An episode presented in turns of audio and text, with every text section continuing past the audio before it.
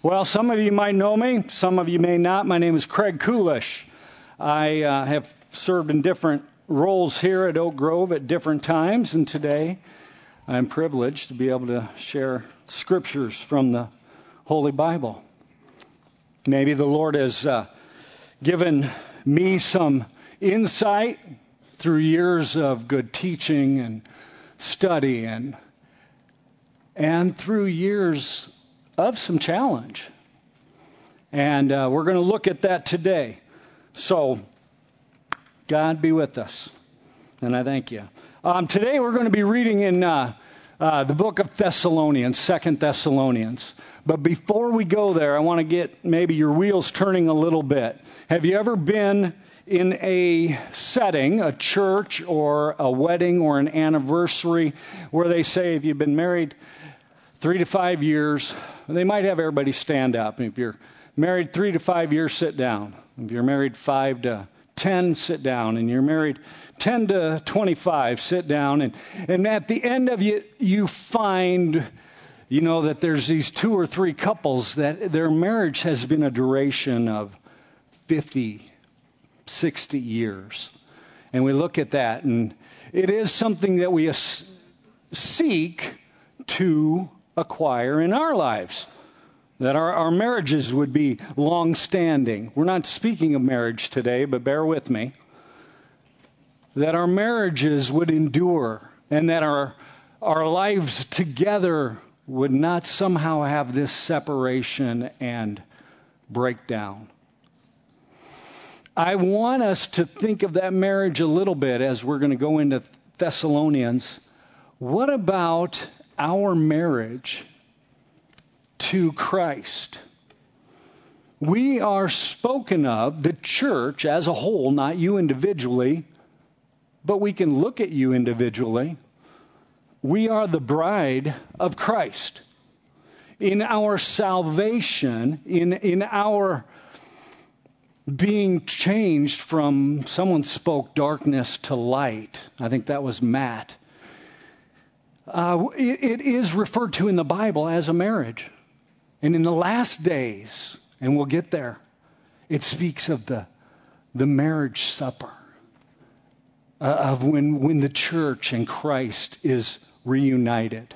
But in our marriages or in our Christian walks, there are a variety of different periods or stages we go through when you first get introduced to your spouse or after a period of dating, you find out that, you know, you're just infatuated and this love and it's just you, it's consuming and it's everything.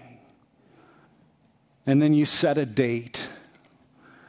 And for a while, it's just like we're living on top of the world and, and everything is wonderful and super. And, and then a stage in your Christian walk and a stage in, in maybe your marriage, we find out that a little bit of the bloom has come off the rose.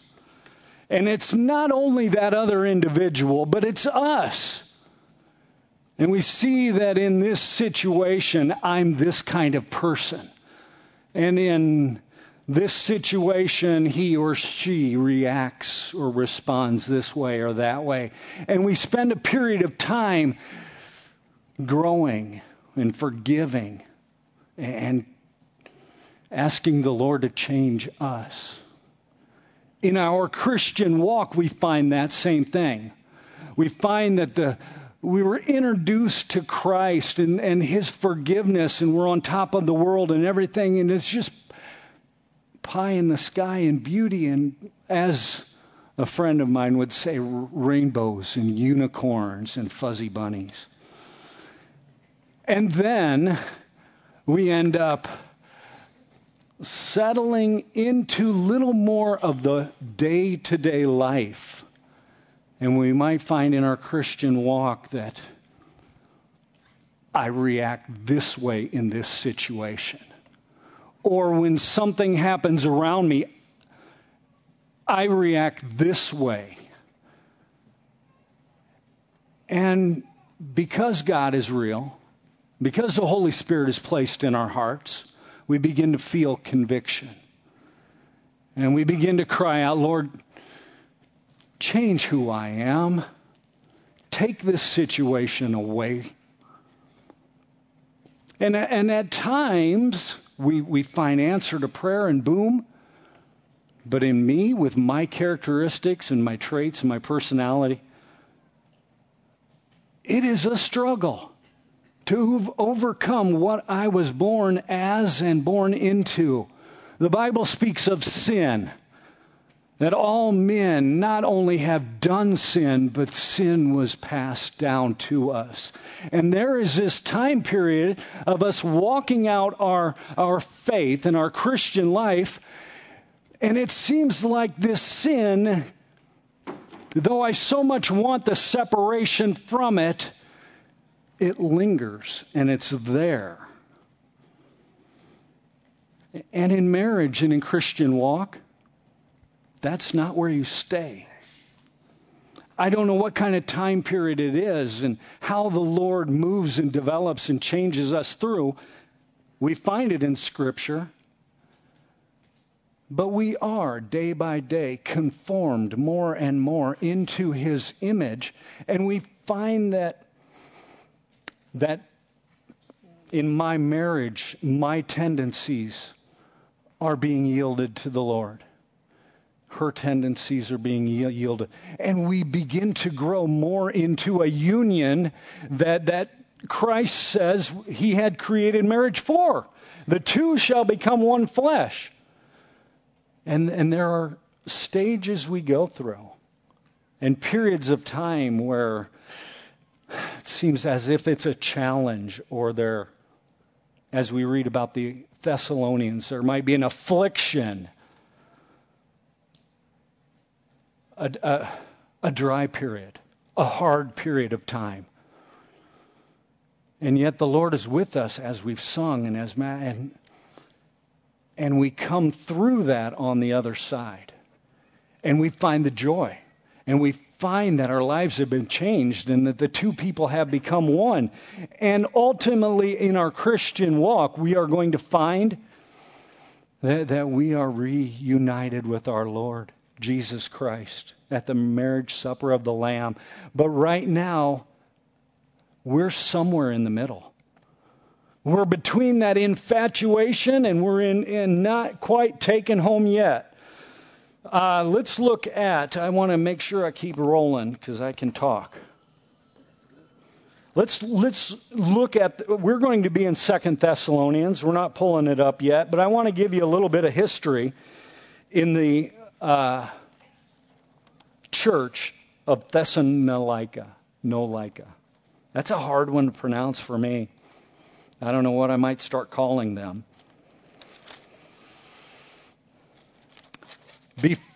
As we look at that church, I would like to bring us first to Acts. We can bring that scripture up. Acts 17. If you have your Bibles, go ahead and, and turn to that. I'm going to be using the ESV as my intention. Sometimes things go wrong. This is how the church of Thessalonica was introduced to Christ. It's a very small passage. Um, some places Paul went and spent a long time. He spent months. He spent, and he returned. And let's look at verse 1. Now, when they had passed through two places that begin with A, they came to Thessalonica. Now, this they're speaking of is Paul and Silas, where there was a synagogue of the Jews. And Paul went in, as was his custom, on three Sabbath days, and he reasoned with them from the scriptures and, he, and explaining and proving that it was necessary for Christ to suffer and for Christ to be risen from the dead. And he, was, and he said, This Jesus, whom I proclaim to you, is the Christ. I think we should look and try to keep that in our mind. The message that he presented to this church It was necessary for Christ to suffer and to rise. And Jesus is the Christ.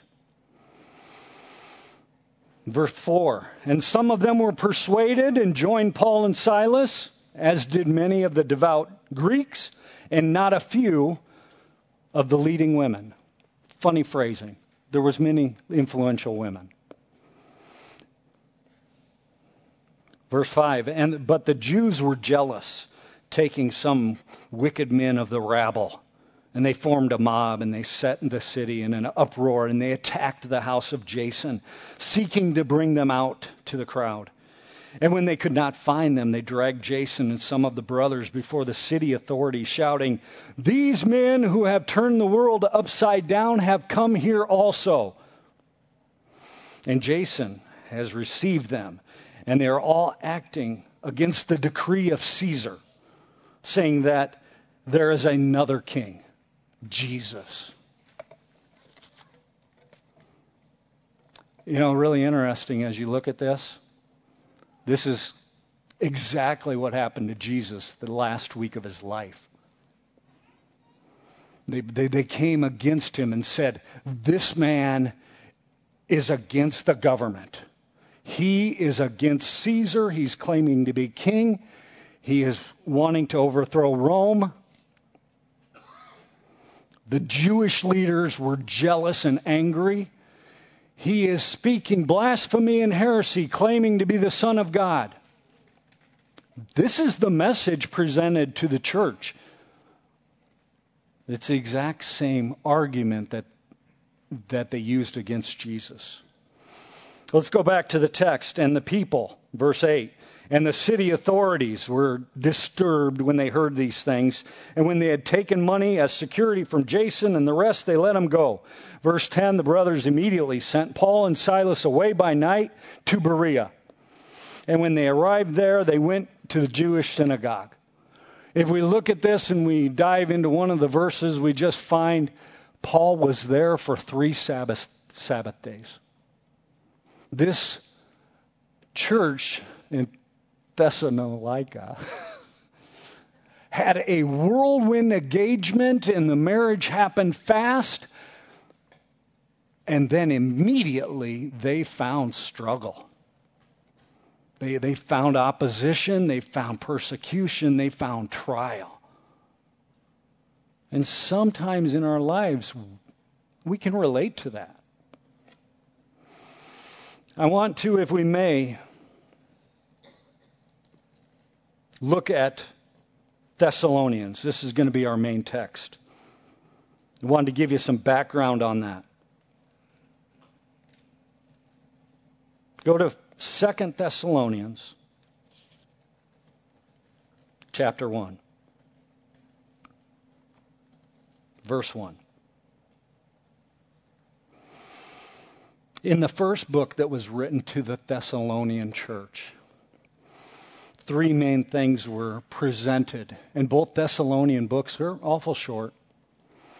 Um, and the first Thessalonian books, very much so, believed to be the first books that Paul wrote. Not, not long into the development of the Christian church. Early. And early there was struggle, and there was affliction, and there was persecution. In the first book, he wrote to them, thanking them that they received the message of Christ so well, so readily, and that they were saved. In the first book, he wrote to them that you might be established now in your faith, in your belief that Christ is the Savior. And the third point, to encourage them in their walk toward holiness. Gentiles were, were not really moral people um, they had no moral compass. Those are different churches that he speaks to that. But he encourages them to holiness. In Second Thessalonians, it is written to commend their growth and their faith. I'm not there yet. He, he wrote to the, se- the second book, or the second letter, to encourage them in their sufferings. In the second letter, he wrote to, of addressing the second coming of our Lord Jesus Christ, the fulfillment, the marriage supper of the Lamb, when the church is reunited with our husband. And in Second Thessalonians, he encouraged them sanctification and holiness as well.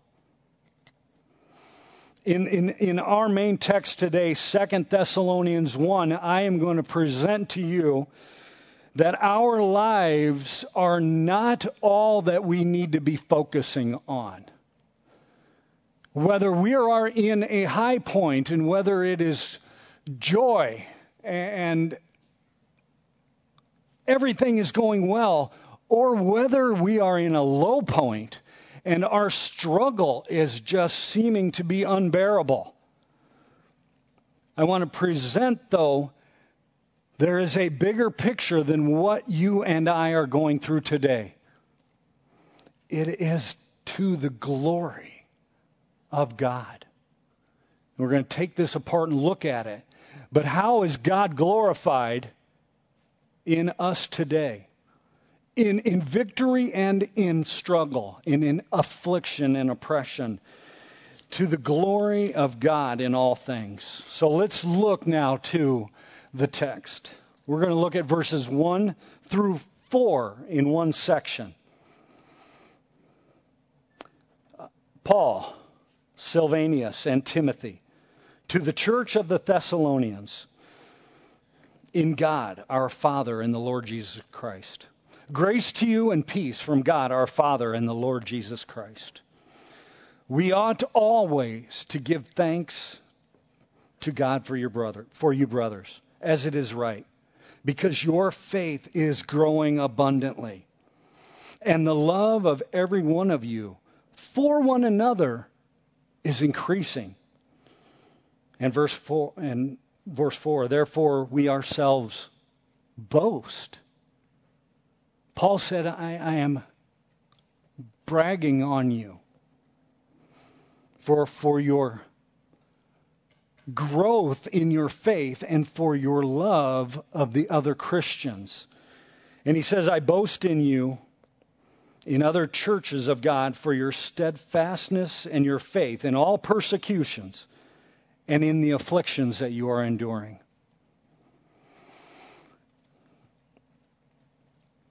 Three things that he thanks God for in their life or that he commends them for. In 1 Thessalonians, very similar, the greeting and the first few verses. He speaks of your faith and how you received it so readily. In this book, he says that your faith is abounding and increasing, that you as a Christian are continuing to grow. That you're learning and hearing, and that you're submitting yourself to the Lord, and that your faith is growing. The second thing, very interesting, he mentions that your love for one another in the first book. In this book, he says that your love for one another is increasing. You're not content and you're not staying where you were. relationships within the church are becoming stronger. Your focus and your concern is not your life outside, but you're putting your time and your thought and your effort and your commitment into the other saints. And the third one, he brags on them about. And he qualifies it. Your steadfastness or your patient enduring while in persecution and trials and afflictions. Matt spoke of referencing comparing yourself among yourselves. There's nothing good that usually comes of that. He brings to us here in your persecution, in your affliction, in your trial, in your struggle, in that low point of your walk, possibly with Christ, you are enduring and you're increasing in your steadfastness. This is a compliment that was given to them. In our Christian walk, we all face different degrees of persecution and affliction and struggle. it, it is a reality to this church. It is how they were, it was what they were formed in. A whirlwind introduction, a marriage that happened very quickly and readily and accepting, and, and then immediately struggle. In your Christian walk, maybe that's where you're at. Or maybe it didn't happen right off the bat. Maybe you walked with Christ 10 years and you find out or you ask yourself, what is this about? Because it's it's hard. Sometimes Christian life is not easy. And you know what? It's the Lord that challenges us. It's the Lord that allows that struggle. It's the Lord who allows that persecution. Let us look at the passage here more because we're going to see why. This verse 5, I think I asked for them to put up all by itself because it is a tough passage. This is the evidence of the righteous judgment of God, that you may be considered worthy of the kingdom of God for which you are suffering. And you think, what does that mean? I might try to take it apart and rephrase it a little bit.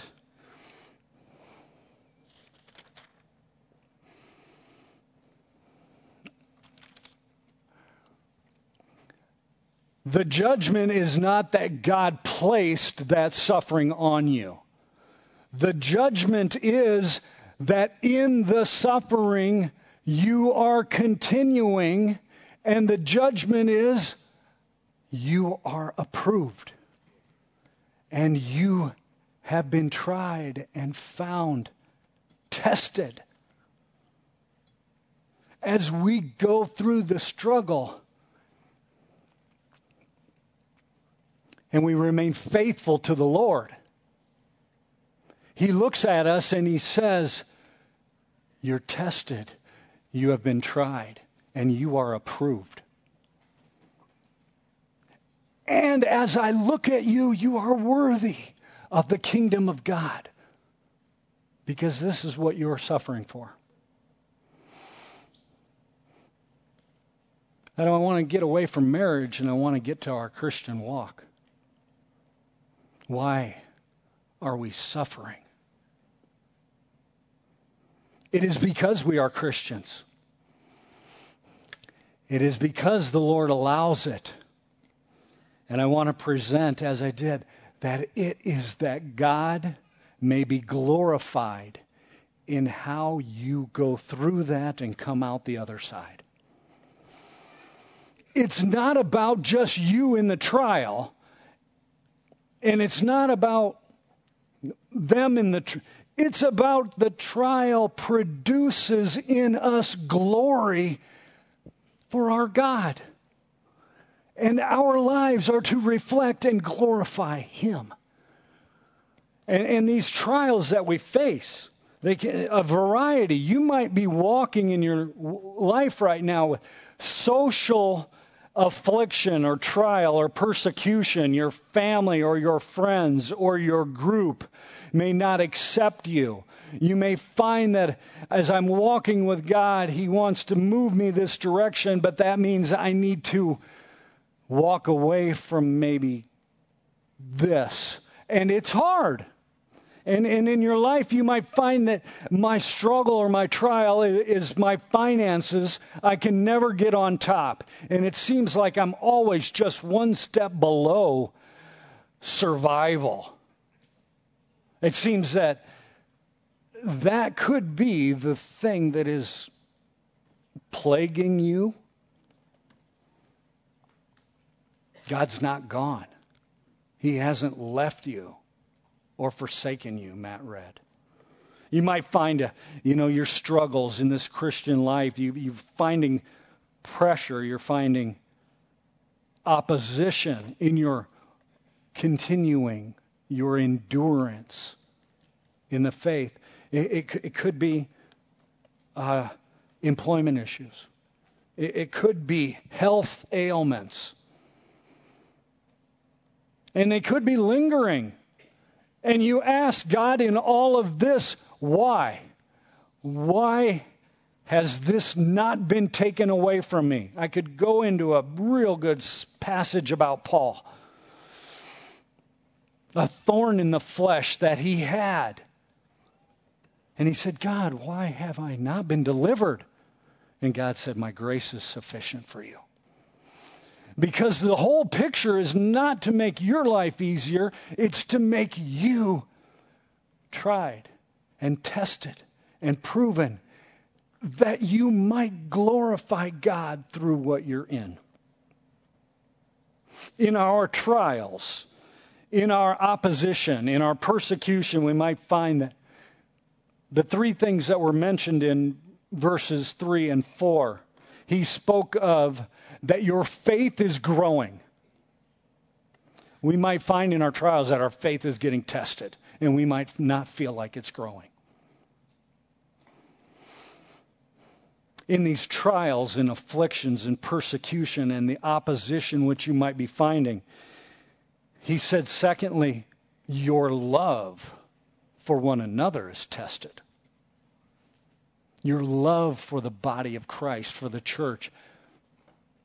What are you going to do when you feel the pressure of the world coming down? Do you retreat? Do you run away? Do you, or do you find the encouragement and the strength? And do you commit yourself and receive the commitment of others? Your love is abounding, it's increasing.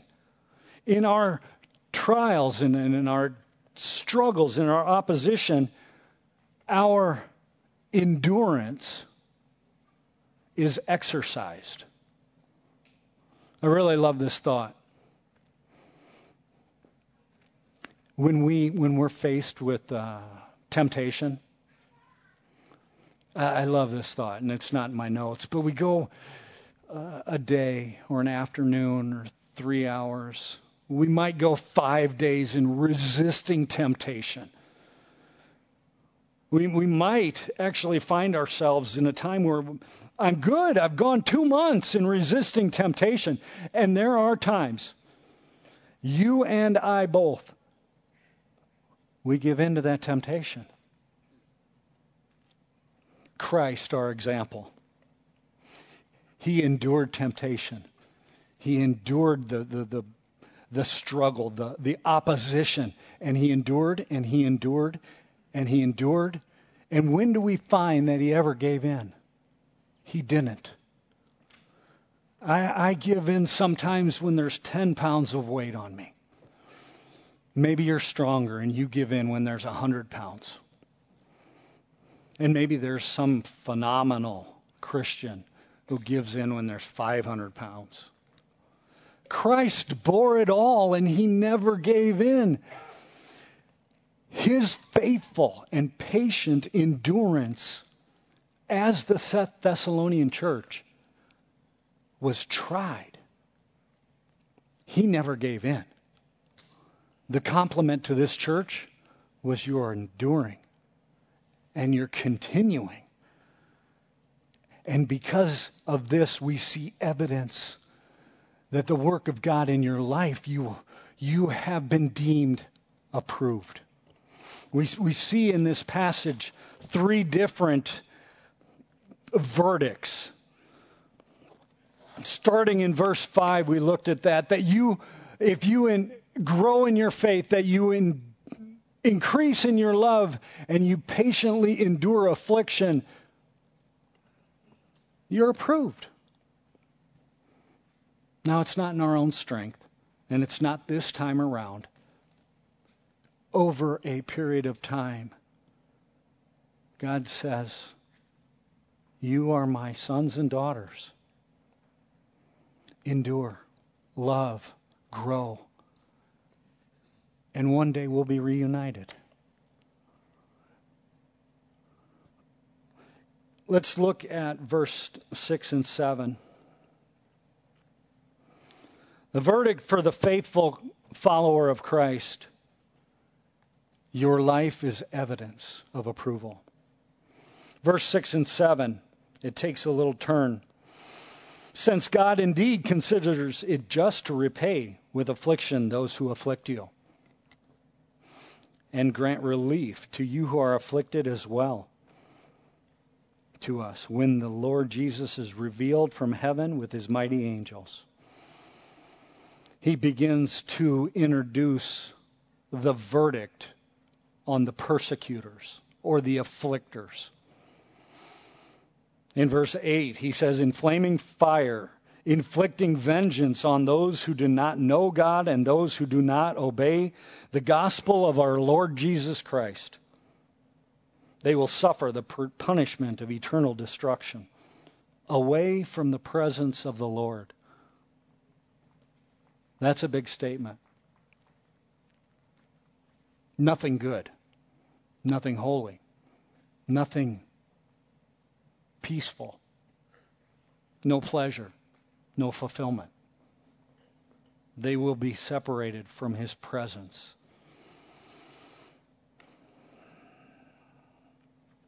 And from the glory of his might. The end of verse 9. Verse 10. The third verdict the third judgment, the third statement. Christians, enduring, you're approved. Opposers and persecutors, you will be damned. The third judgment. When he comes on that day, the return of our Lord, to be glorified in his saints and to be marveled at amongst all who believe. Because our testimony to you was believed by you.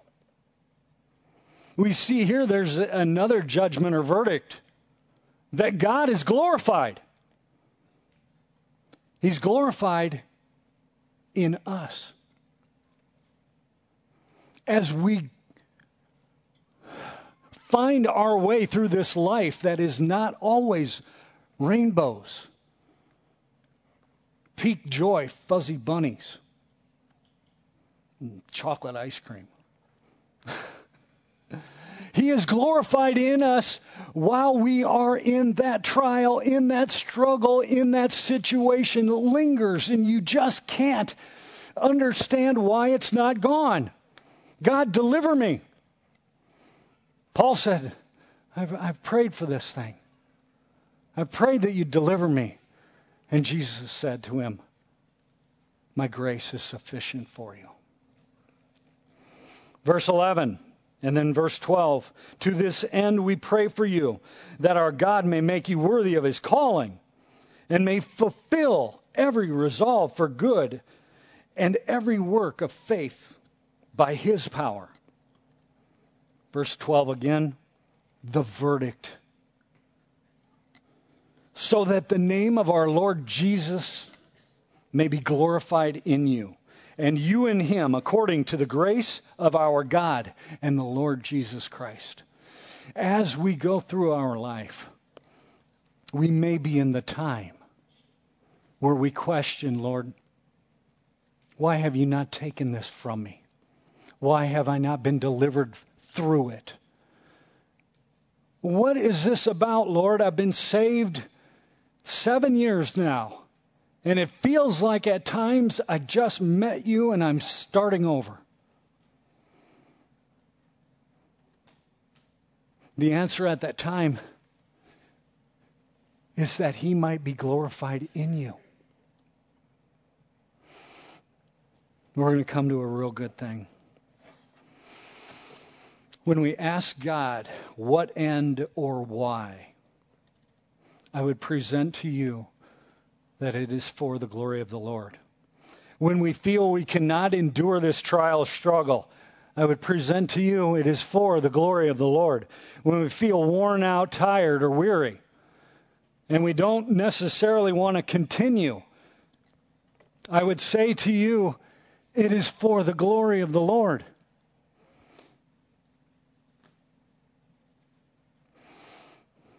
When we're when our physical body is ailing and we're dealing with maybe a long and maybe a non-recovering physical condition.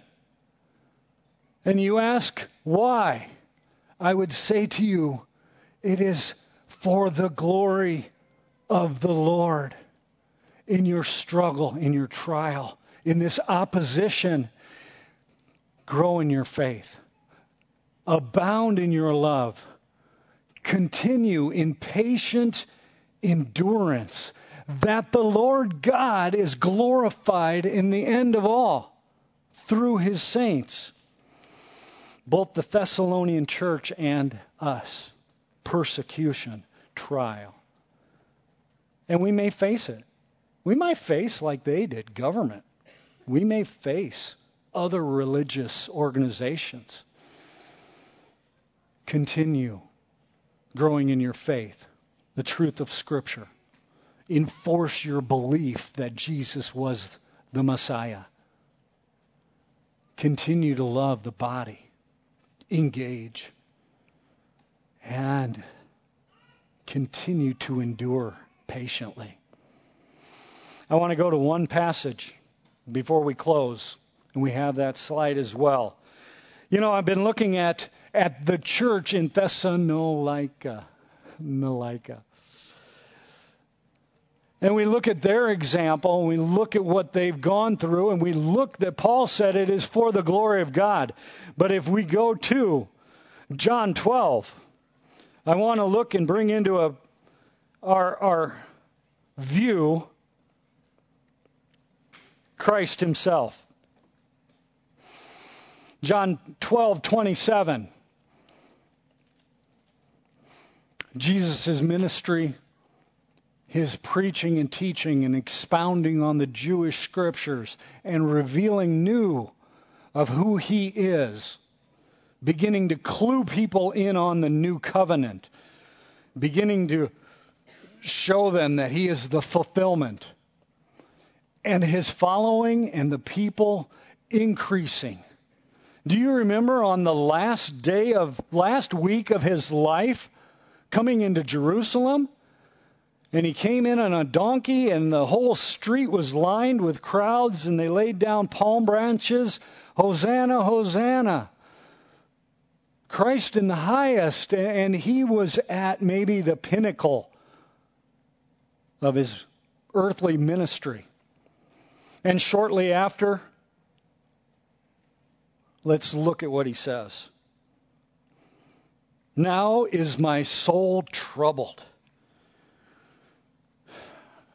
Jesus was so much like you and I. He didn't just say this, he said it because he felt it. I am struggling. He, in all ways, became a man like you and I. My soul is heavy, and I am weary. And you might say that he's saying, I'm scared. He was a human being, always like us, yet without sin, yet God. And he's troubled because he is going to be taking on the affliction.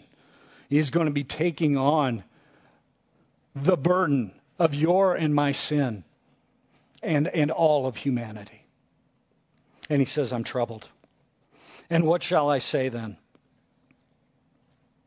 And what shall I say? Father, save me from this hour.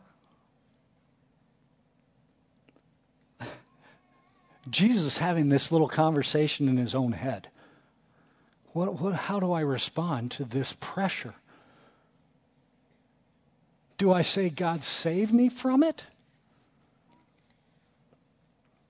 But for this purpose I have come. Father, glorify your name. When you are in that situation, God, do I say, deliver me from this? Maybe, God, this is part of why I'm here. And the conclusion is, glorify your name in it. And it wasn't easy for Jesus, and it won't be easy for us. But he says, Father, that your name would be exalted and lifted high, that any credit or any benefit or any boasting would go to you.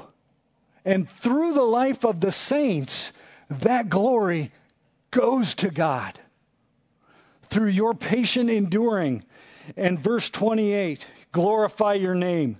And then a voice from heaven, which blew me away when I came across this. I have glorified it. And I will glorify it again. In you, in Christ, God was glorified. And when the affliction and the persecution and the oppression increases, he is glorified even more. And at his death and burial and resurrection, God was glorified even more. And upon his return, for in the way that he left, he is coming back, and he gathers all the saints together. God is glorified more because of your patient enduring, because of your love of the saints, and because of your growth in Christ. His name is exalted. I present to you the situation you are in. It is bigger than you. And sometimes that doesn't offer relief. But why?